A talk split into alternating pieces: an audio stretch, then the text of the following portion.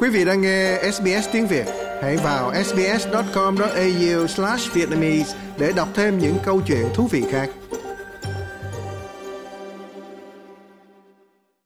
Một vụ tai nạn nghiêm trọng giữa hai máy bay trực thăng SeaWorld ở Gold Coast của Queensland đã khiến bốn người chết và nhiều người bị thương nặng. Vụ tai nạn xảy ra vào khoảng 2 giờ chiều thứ Hai, ngày 2 tháng 1 gần SeaWorld Drive, Aman Beach. Quyền thanh tra Gary Worrell giải thích về tình trạng của mỗi chiếc máy bay mà sơ bộ đã xác định được. Uh, một máy bay có kính chắn gió bị mất đi và nó đã hạ cánh an toàn trên đảo.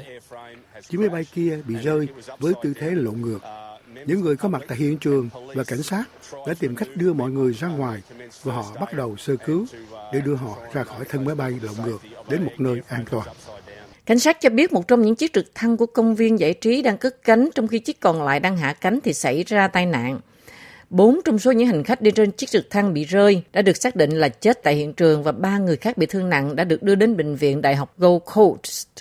Thanh tra Worrell cho biết sự hỗ trợ từ công chúng là rất quan trọng đối với những người sống sót sau vụ tai nạn. Tôi muốn cảm ơn công chúng, những người đã tham gia vào việc cứu hộ ngày hôm nay. Một tình huống khẩn cấp thật không dễ để cứu hộ khi mà có nhiều bộ phận đang chuyển động. Cộng vào đó là khu vực mặt đất nơi các máy bay nằm trên đó là bãi cát, khó tiếp cận để đưa các dịch vụ khẩn cấp QAS và QFRS của chúng tôi đến hiện trường để quản lý hiện trường một cách thích hợp. Vì vậy tôi muốn cảm ơn tất cả những người đã tham dự và giúp các nạn nhân được chăm sóc khẩn cấp. Những hành khách khác trên chiếc trực thăng hạ cánh an toàn, bị thương nhẹ và cũng đã được chuyển đến bệnh viện. Cheney Sherman, giám sát viên hoạt động cấp cao của dịch vụ xe cứu thương Queensland, đã mô tả cảnh tượng mà các dịch vụ khẩn cấp phải đối mặt.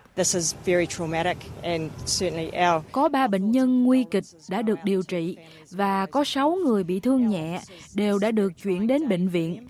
Các vết thương nhẹ chủ yếu là mảnh thủy tinh bắn vào do va chạm. Cô Sherman cũng bày tỏ sự lo lắng cho sức khỏe tinh thần của tất cả những người liên quan. Điều này rất đau buồn và tôi xin gửi lời chia buồn và sự quan tâm của chúng tôi đến gia đình của tất cả những người liên quan, các sĩ quan của chúng tôi.